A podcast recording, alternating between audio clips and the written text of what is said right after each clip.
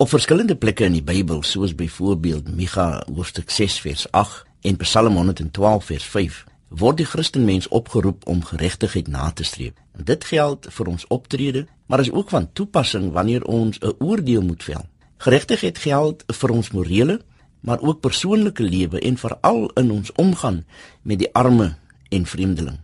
Nog geregtigheid word gedemonstreer of kom tot uitdrukking wanneer ons bloot regverdigheid handhaaf want 'n regverdige mens is juis iemand wat reg en geregtigheid vergestel.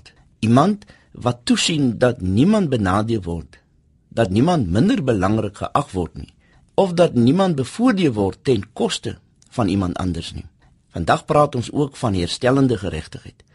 Veral waar iemand deur politieke beleid verontreg was, word so iemand dan op een of ander manier vergoed En dan hoor ons al hoe meer mense praat van ekonomiese geregtigheid, verwysende na die geregtige deelname en regverdige deelname in die land se rykdom en die toeganklikheid van ekonomiese stelsels en strukture vir alle mense.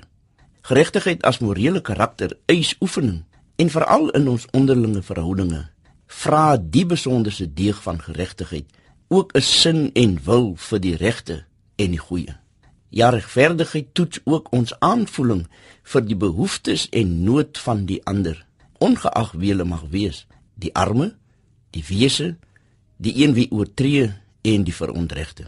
Regverdigheid word beter verstaan as dit teenoor onregverdigheid gestel word, want iemand wat nie regverdig is, is onregverdig, is bevooroordeel, gee nie om vir die ander se behoeftes en pyn, tekorte en omstandighede van verontregting nie.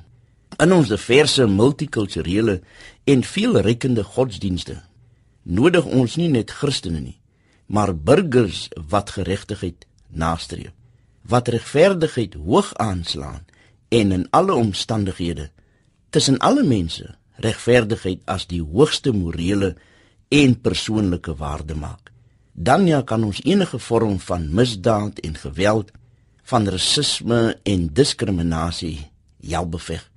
Ja, dan dra Micha se woorde van vermaaning moderne krag en relevantie as hy sê: "Doen wat reg is en wat regverdig is, want dit behaag die Here meer as offers."